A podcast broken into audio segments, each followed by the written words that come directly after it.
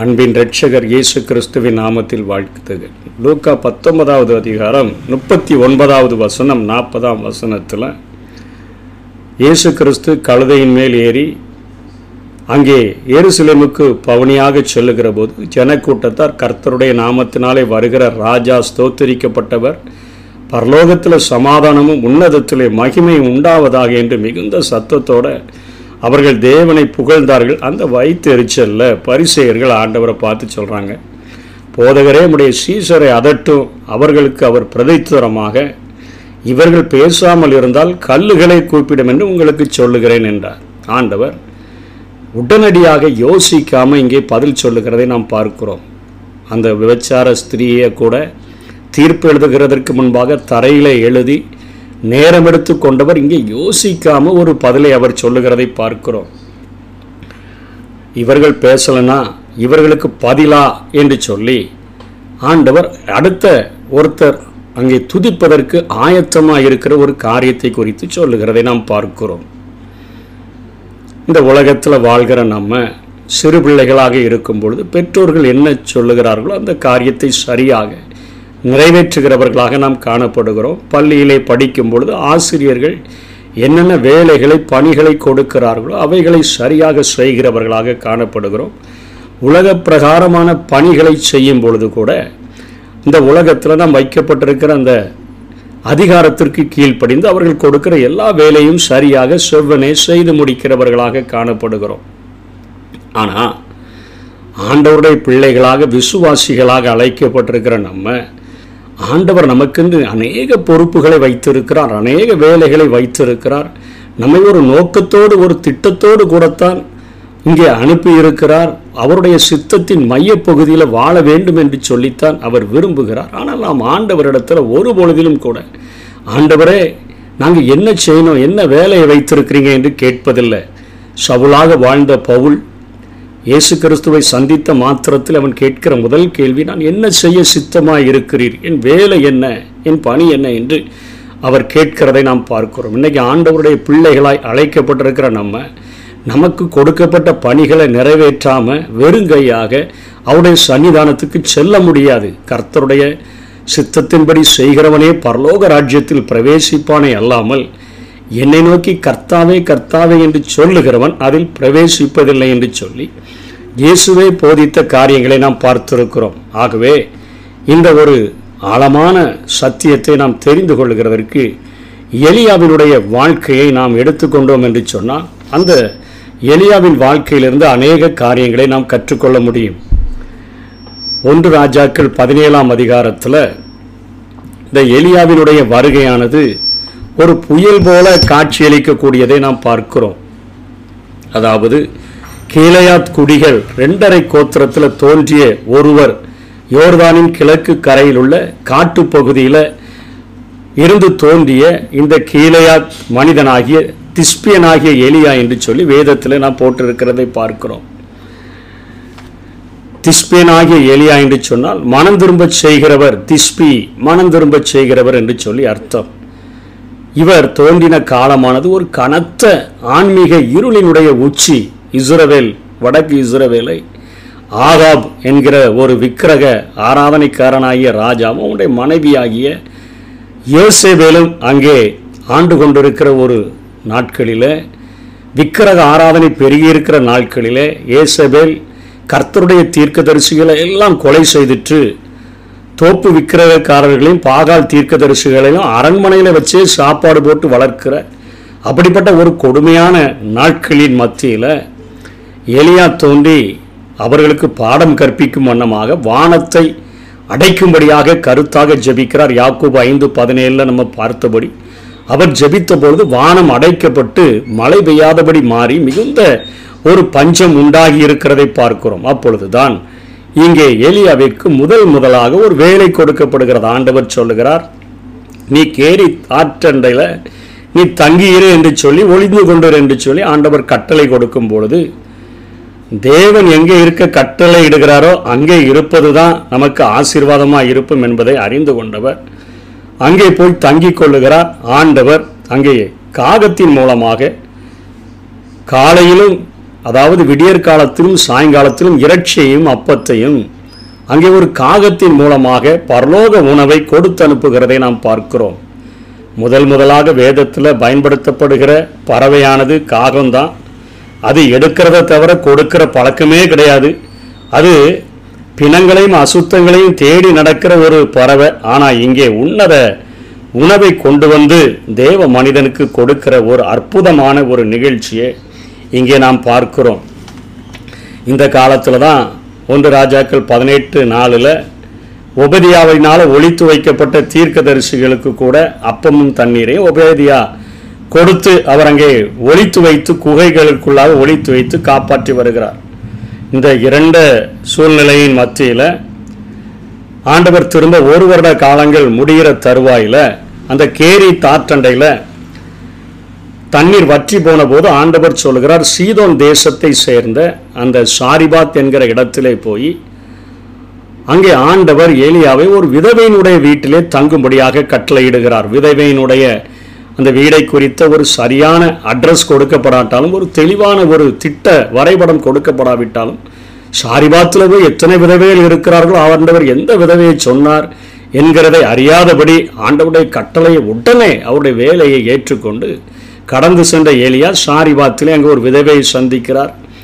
அவள் விறகு பொறுக்கி கொண்டிருக்கிற அவளை பார்த்த பொழுது அவள் சொல்லுகிறார், எனக்கு ஒரு மகன் இருக்கிறான், நானும் என் மகனும் கொஞ்சோல அப்பத்துக்கு மாவும் கொஞ்சம் எண்ணெய் இருக்குது, நாங்கள் ஆளுக்கு ஒரு அப்பத்தை சுட்டு சாப்பிட்டு நாங்கள் மரித்து போக போகிறோம் என்று சொல்லுகிறோம். ஒரு மோசமான ஏழ்மையான நிலைமையில் இருக்கிற ஒரு விதவையை அங்கே சந்திக்கிறார். அவர் சொல்லுகிறார், நீ முதல்ல போய் எனக்கு ஒரு சின்ன அடையை செய்து எடுத்துட்டு வா, அதுக்கப்புறம் பஞ்சகாலம் முழுவதும் உன்னுடைய பானையில் மாவு குறையாது எண்ணெயும் குறையாதுன்னு சொன்னபோது அவள் அதன்படியே கேட்கிறாள்.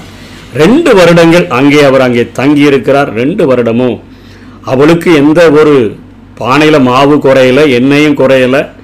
அப்படிப்பட்ட சூழ்நிலையில் ஒரு நாளில் அவளுடைய மகன் மரித்து போகிறான். அவள் என்னுடைய அக்கிரமத்தெல்லாம் நினைக்கிறதற்கா இப்படிப்பட்ட காரியத்தை செய்தீர் என்று சொன்ன பொழுது அவனை தன்னுடைய மேல் வீட்டறைக்கு எடுத்து சென்று அவனை அந்த நாட்களில் எந்த ஒரு உயிர்த்தெழுதலும் நடைபெறாத அற்புதங்கள் நடைபெறாத நாட்களில் தேவனிடத்தில் அவ்வளோ வைராக்கியமாக ஜெபித்து அந்த குழந்தையை உயிரோடு பெற்றுக்கொண்டு தன் தாயினிடத்தில் கொடுக்கும் பொழுது அவள் சொல்லுகிறாள், நீர் தேவனுடைய மனுஷன் என்று சொல்லி 2 வருடங்கள் புறஜாதி தேசத்தில் வாழக்கூடிய சூழ்நிலை ஏற்பட்டாலும் சீதோன் தேசமானது அந்த இயேசபேலினுடைய சொந்த தேசம், அங்கே யாராவது நம்மை கொண்டு போட்டு விடுவார்களோ என்கிற ஒரு பயம் நிறைந்த அந்த சூழ்நிலையின் மத்தியிலையும் அங்கே ஏலியா தன்னுடைய ஆவிக்குரிய அந்த ஆன்மீக வாழ்க்கை பாதிக்கப்படாதபடி தேவனுடைய மனிதனாக வாழ்ந்ததை அந்த மகள் கண்டுகொண்டு சாரிபாத் விதவை சொல்லுகிறார், நீர் தேவனுடைய மனுஷன் என்பதை நான் இப்பொழுது அறிந்திருக்கிறேன் என்று சொல்லுகிறார். 3.5 வருடங்கள் அத்தனையாக தேவனுக்காக வைராக்கியம் பாராட்டின ஏலியாவுக்கு இப்பொழுது அடுத்தபடியான ஒரு கட்டளை வருகிறது. ஆண்டவர் அவரை பார்த்து சொல்லுகிறார், நீ போய் ஆகாபுக்கு உன்னை காண்பி என்று சொல்லுகிறதை நாம் பார்க்கிறோம். ஆகாபுக்கு உன்னை காண்பி என்று சொன்னபோது ஆகாப்பு என்ன செய்கிறார்னா, அவர் புல்லை தேடி அலைகிற ராஜாவாக காணப்படுகிறார். கழுதைக்கும் குதிரைக்கும் புல் தேடி அலைகிற ஒரு விக்கிரக ஆராதனை நிறைந்த ஒரு ராஜா அலைகிறதை குறித்து பார்க்கிறோம். அங்கே வானம் அடைபட்டு மக்கள் செத்து விழுகிறதை பற்றி கவலை இல்லாமல் ஆண்டவரை நோக்கி மன்றாடி மனம் திரும்ப மனசு இல்லாமல் அவர் அங்கே புல் தேடி புல் பறிக்கிறதற்கு அலைகிறதை நாம் பார்க்கிறோம். இன்னும் அநேக கிறிஸ்தவர்கள் பதவி என்கிற அற்ப புல்களான கல்வி, வேலைவாய்ப்பு, டீக்கன் பதவி, கமிட்டி மெம்பர் பதவிகள், கொள்ளையடிப்புகள் என்பதற்காக அந்த தங்களுடைய காரியங்களை பயன்படுத்துகிறது போலத்தான் இங்கே ஆகாப் ராஜா அந்த காரியங்களை செய்து கொண்டிருக்கிறான். அங்கே ஓபதியா எலியாவினுடைய சந்திப்பு நடைபெறுகிறது. எலியாவினுடைய கர்ஜனை, அவன் வந்து சொல்லுகிறான், உன் ராஜாவுக்கு இடத்துல போய் சொல், உன் ஆண்டவனுக்கு சொல், எலியா வந்திருக்கிறான் என்று சொல் என்கிறாரோ. ஒவ்வொரு அங்கே முட்டு நடுங்கி போய் இருக்கிறார். அவரே ஒழித்து வைத்து அங்கே தீர்க்கதரிசிகளை காப்பாற்றி கொண்டிருக்கிறவர். ஆனால் எலியாவினுடைய கர்ஜனையில் அவர் போய் சொல்லும் பொழுது ஆகாப் எலியாவை பார்த்து சொல்லுகிறான், இஸ்ரவேலை கலங்க பண்ணுகிறவன் நீ அல்லவா என்று சொல்ல பொழுது அவன் சொல்லுகிறான், நான் அல்ல, நீரும் உமது தகப்பன் வீட்டாரும் என்று சொல்லிட்டு ஒரு காரியத்தை சொல்லுகிறான். நான் ஆண்டவரை நான் நிரூபித்து காட்டட்டுமா? நீ அவிக்கிரக ஆராதனையில ஜனங்களையும் உன் குடும்பத்தையும் நாசப்படுத்தி வைத்திருக்கிறாயே, நான் அதை நிரூபித்து காட்டுகிறேன் என்று சொன்ன பொழுதுதான் அங்கே 400 பாகால் தீர்க்கதரிசிகளும் 450 தோப்பு விக்கிரக ஆராதனைக்காரர்களும் அங்கே இயேசபேலினால தேசமே பஞ்சத்தில் அழிக்கப்பட்ட போது அரண்மனையிலிருந்து வயிறு வளர்த்து கொண்டிருந்த அந்த தீர்க்கதரிசிகள் எலியாவுக்கு முன்பாக வருகிறார்கள். எலியா ஒருவன் மாத்திரம் நின்று கொண்டு அவன் உடைக்கப்பட்ட பலிபிடங்களை எல்லாம் செப்பனிடுகிறான்.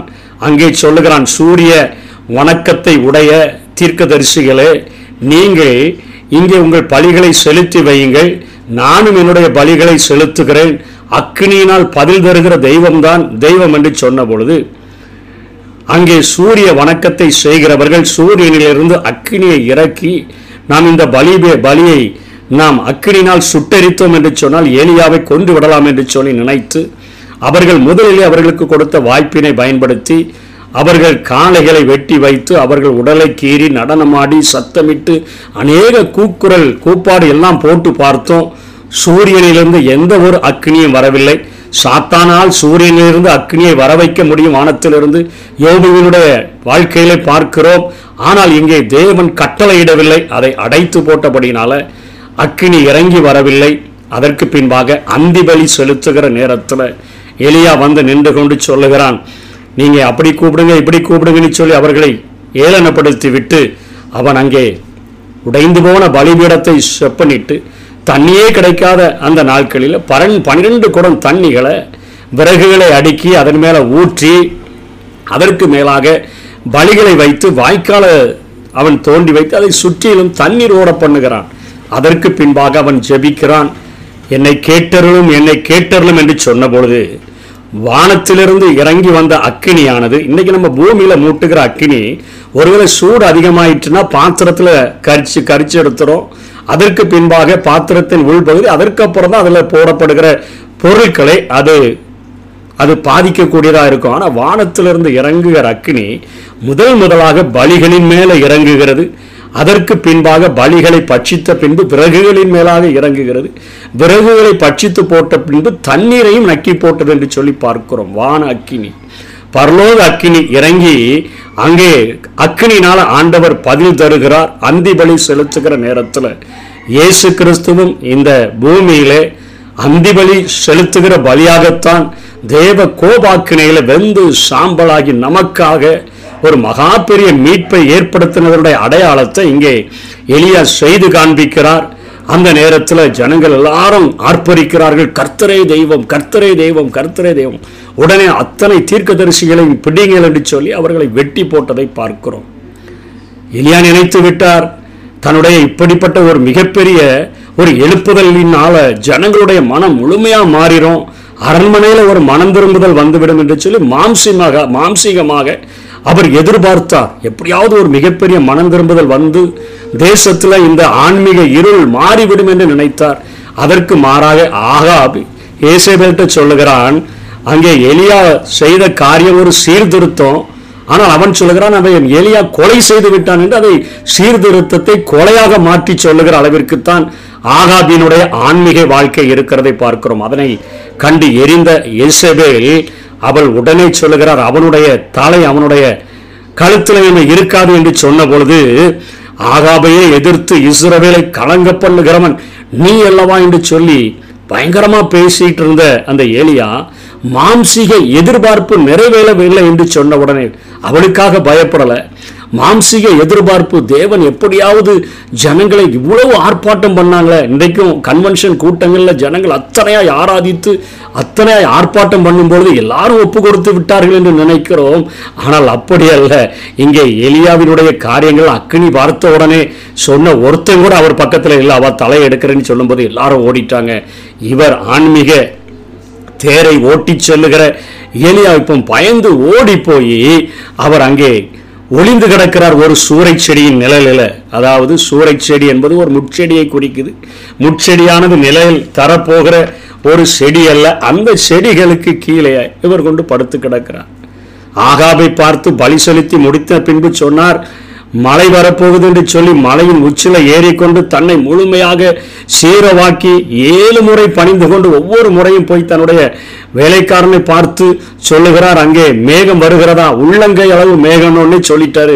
ஆகாப்ப நீர் ஏற பூட்டிட்டு வேகமா போறோம், பெருமழையின் இரைச்சல் கேட்குது என்றெல்லாம் சொன்ன எலியா ஆன்மீக ஆகாபுக்கு முன்பாக வேகமாய் அறையை கட்டி கொண்டு ஓடுகிற அளவிற்கு பலன் வாய்ந்த அந்த ஆன்மீக தேரோட்டியாகிய எலியா இப்பொழுது சூறை செடி நிழலில் கிடக்கிறான். குந்தி குந்தி நடக்கிறீங்களேன்னு சொல்லி தேவனுடைய பாரத்தை ஜனங்களுக்கு சொல்லி கொடுத்த எலியா, உங்களுக்கு 2 நினைவுகளால் இப்படி வாழ்கிறீங்களேன்னு சொல்லி ஆண்டவருடைய பாரத்தை ஜனங்கள் மத்தியில் ஊற்றின எலியா, தேவனுடைய ஊழியத்தை சரியாக செய்து வந்த அந்த எலியா, ஒரு ஆன்மீக புயலாக வெளிப்பட்ட எலியா இப்போ சூரச்செடி நடியில் படுத்து கிடக்கிறார். அங்கே வந்து தேவதூதன் சந்தித்து அவருக்கு அப்பமும் அங்கே அவருக்கு தண்ணீரையும் கொடுக்குறாரு. சாப்பிட்டுட்டு திரும்பவும் படுத்துட்டாரு. திரும்பவும் 2வது தடவும் அவர் தட்டி எழுப்பியப்பா, நீ போக வேண்டிய தூரம் வெகு தூரம், நீ போகணும்னு சொன்னபோது எழுந்து அவர் 40 நாரளவு நடந்து ஓரே பர்வதத்துக்கு வந்து அங்கே சேர்கிறார். அங்கே ஒரு குகையை கண்டு அங்கே ஒளிந்து கிடக்கிற பொழுதுதான் ஆண்டவருடைய சத்தம் அவருக்கு உண்டாகிறது. இன்றைக்கும் உலகத்தில் ஆண்டவருடைய நிழல் தேடி செல்லாமல் ஆண்டவரிடத்தில் நிறைய மாம்ச எதிர்பார்ப்புகளை எதிர்பார்த்து ஒருவேளை தாமதமாகும் பொழுது நம்ம உடனே கோபப்பட்டு கொண்டு இன்றைக்கும் உலகத்தினுடைய அந்த நிழலை தேடி போகிறோம். அது நிழலை தராது.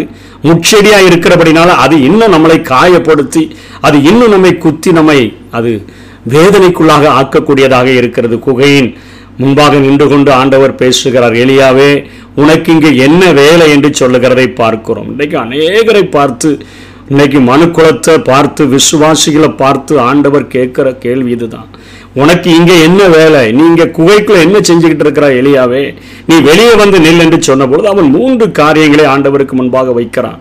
நான் வெகு பக்தி வைராக்கியமாக இருந்து என்னை கொலை செய்கிறதற்கு யேசபேல் வகை தேடுகிறாள் என்கிற ஒரு காரியத்தை சொல்லுகிறான். இஸ்ரவேலர்கள் உடன்படிக்கையை தள்ளி போட்டு விட்டார்கள், அவர்கள் உண்மை ஏற்றுக்கொள்ளலை, அவனுடைய வீட்டார் உண்மை ஏற்றுக்கொள்ளலை, அதனால நீங்க ஒண்ணுமே செய்யலையே அப்படிங்கிற 2வது ஒரு காரியத்தை முன்வைக்கிறான். 3வது காரியத்தையும் அவன் அங்கே ஆண்டவரிடத்தில் அவன் பேசுகிறதை பார்க்கிறோம். 3க்கும் ஆண்டவர் சொல்லுகிறார், நான் ஒருவன் மாத்திரம் மீதியாக இருக்கிறேன் என்று 3வது காரியத்தை பேசுகிறான். முதல் காரியத்தில் உனக்கு ஊழியத்தை தந்தவர் யேசபேலை பார்க்கிலும் நான் பெரியவர் என்று சொல்லி, உலகத்தில் இருப்பவனிலும் உங்களில் இருப்பவர் பெரியவர், வானத்திலும் பூமியிலும் சகல அதிகாரம் எனக்கு கொடுக்கப்பட்டிருக்கிறது, ஆகையால் நீங்கள் புறப்பட்டு போய், ஆகவே எதற்கும் பயப்பட வேண்டிய தேவையில்லை, யேசபேலுக்கு பயந்து வந்து படுத்திருக்கிறிய அப்படின்னு சொல்லிட்டு வெளியே வந்து நெல் என்று சொன்னபொழுது ஆண்டவர் தன்னுடைய மகத்துவத்தை அங்கே காண்பிக்கிறார். ஒரு பெரிய காற்று புறப்பட்டு சென்று பர்வதங்களை பிளக்கிற அளவிற்கு ஒரு மிகப்பெரிய சத்தம், அத்தனையாக தேவனுடைய மகத்துவங்கள் அங்கே முதலில் ஏசியா எலியாவுக்கு வெளிப்படுத்தப்படுகிறது. யேசபேலை பார்த்து பயந்து படுத்து கிடக்கிற எலியாவே என்னுடைய மகிமையை கண்டாயா என்கிறது போல. 2வது காரியம் அவர் சொல்லுகிறார், இஸ்ரவேலிலே அவர்களை பழி வாங்குகிறதற்கு சீரியாவிலே ஆசகேலை ராஜாவாக நீ அபிஷேகம் பண்ணு, யெகூவையும் நீ அங்கே அபிஷேகம் பண்ண வேண்டும் என்கிற கட்டளையை ஆண்டவர் கொடுக்கிறார். போக வேண்டிய தூரம் இன்னும் வெகு தூரம் இருக்கிறது என்று சொன்னான். ஆனால் இப்போ போதும் கர்த்தாவே என்று சொன்ன பொழுது ஆண்டவர் அவனை பார்த்து, உன் ஸ்தானத்தில் நீ சொல்லிட்டிய, நீ வேண்டான்னு சொன்னதுனால உன் ஸ்தானத்தில் எலிசாவை நீ அபிஷேகம் பண்ணு என்று சொல்லி ஆண்டவர் சொல்லுகிறதை பார்க்கிறோம். நீ தனியாக இருக்கிறேன் நீ மாத்திரம் சொல்லாத, 7000 பேரை நான் வைத்திருக்கிறேன் என்று சொன்ன பொழுது ஆசகேலையும் எலியா அபிஷேகம் பண்ணலை, யெகூவையும் எலியா அபிஷேகம் பண்ணலை, தான் ஸ்தானத்தில் ஒருத்தனை வைப்பேன்னு சொன்னாரே அவரை மாத்திரம் எலியா தேடி சென்று அவர் ரொம்ப தூரம் நடந்து போய் அவரை கண்டுபிடித்து அவரை எலிசாவை அபிஷேகம் பண்ணுகிறார். அவரை ரொம்ப நாள் காத்திருந்தது போல எலியாவை கண்ட உடனே அப்பா மட்டும் உத்தரவு வாங்கி கொண்டு அங்கே இருக்கிற எல்லாருக்கும் வேலை செய்து கொண்டிருந்த அந்த விவசாய நிலத்தில் வேலை செய்த எல்லாருக்கும் அவர் அங்கே பந்தியை எல்லாம் விருந்து ஆயத்தப்படுத்தி கொடுத்துட்டு எலியா கூட வந்துட்டார். அதற்கு பின்பாக ஒரு யுத்தம் நடக்கிற பொழுது பெனாதாத் என்கிற ராஜா 32 ராஜாக்களை கூட்டிக்கொண்டு இஸ்ரவேலிலே யுத்தத்தை செய்ய வருகிற நாட்களில் ஆண்டவர் தீர்க்கதரிசியை பயன்படுத்தினார் என்று சொல்லப்படுகிறத எலியா உயிரோடு இருந்த போதிலும் கூட அங்கே எலியா பயன்படுத்தப்படவில்லை பார்க்கிறோம். கொஞ்ச நாட்களுக்கு பின்பாக கடைசியில் ஆகாப் மரணமடைவதற்கு முன்பாக ஒரு விசை ஆகாபை சந்தித்து சொல்லுகிறார், உன்னுடைய இரத்தத்தை நாய்கள் தின்னோன்னு சொல்லி நாபால் அந்த ஒருவனுடைய தோட்டத்தை எடுத்துக்கொண்ட பொழுது ஆண்டவர் அங்கே எலியாவை கொண்டு எச்சரிக்கிறார். எல்லோருவன் விக்கிரக ஒரு தெய்வத்தை தேடி அகசியா ராஜா ஜன்னலின் வழியாய் கீழே விழுந்தபோது நான் மரணத்திலிருந்து தப்பிப்பேனான்னு சொல்லி விக்கிரக தெய்வத்தை அவன் விசாரிக்க அனுப்பின பொழுது எலியா எதிர்பட்டு சொல்லுகிறான், இஸ்ரவேலிலே தேவன் இல்லைன்னு சொன்னியா, அங்கே போகிற அவன் ஏறின கட்டில் இறங்காமல் சாவான். கடைசி அந்த ஊழியங்கள் ஆனால் அவனுக்கு கொடுக்கப்பட்ட வேலையை முற்றிலுமாக செய்யலை. போதும் கர்த்தாவே, மரணமே இல்லாமல் எடுத்துக்கொள்ளப்படுகிற திட்டத்தில் இருந்த எலியா மரணம் எனக்கு வரட்டும்னு சொல்லி கேட்கிறான். ஆனாலும் தேவன் அவன் மேலே இரக்கம் வைத்து அவனை ஒரு அக்னிமயமான ரதத்தில் குதிரையில் அவனை பரலோகத்திற்கு உயிரோடு எடுத்து சென்றதை நாம் வேதத்தில் பார்க்கிறோம். ஆனால் பணிகள் முழுவதையும் அவர் முடிக்காத ஒரு காரியத்தை பார்க்கிறோம். அவருக்கு பதிலாக எலிசா ஏற்படுத்தப்பட்டு 2 ராஜாக்கள் 8ஆம் அதிகாரத்தில் எலிசாவால் ஆசகேல் அபிஷேகம் பண்ணப்படுகிறார். 9ஆம் அதிகாரத்தில் யெகூ எலிசாவினுடைய மாணாக்கரால்தான் அவன் அங்கே அபிஷேகம் பண்ணப்படுகிறார். எலியா அந்த பணியை நிறைவேற்றலை. இன்றைக்கி இந்த உலகத்தில் வைக்கப்பட்டிருக்கிற நான் ஆண்டவுடைய சித்தத்தை ஒவ்வொரு நாளும் கேட்டு எனக்கு கொடுக்கப்பட்ட வேலையை நான் சரியாக செய்கிறதற்கு எனக்கு உதவி செய்யணும்னு சொல்லி கேட்போம். பணிகளை செவ்வனே முடிப்போம். உண்மையும் உத்தமமுள்ள ஊழியக்காரனே என்று சொல்லி ஆண்டவர் அழைக்கிற மகா பெரிய பொறுப்புக்கு நம்மை அர்ப்பணிப்போம். கர்த்தர் தாமே நம்மை ஆசீர்வதிப்பாராக. ஆமென். எண்ணங்கள் ஏக்கங்கள் உமதாகணும், இன்னும் அதிகமாய் நேசிக்கணும், உன்னத பணி செய்ய வேண்டும். என் உயிர்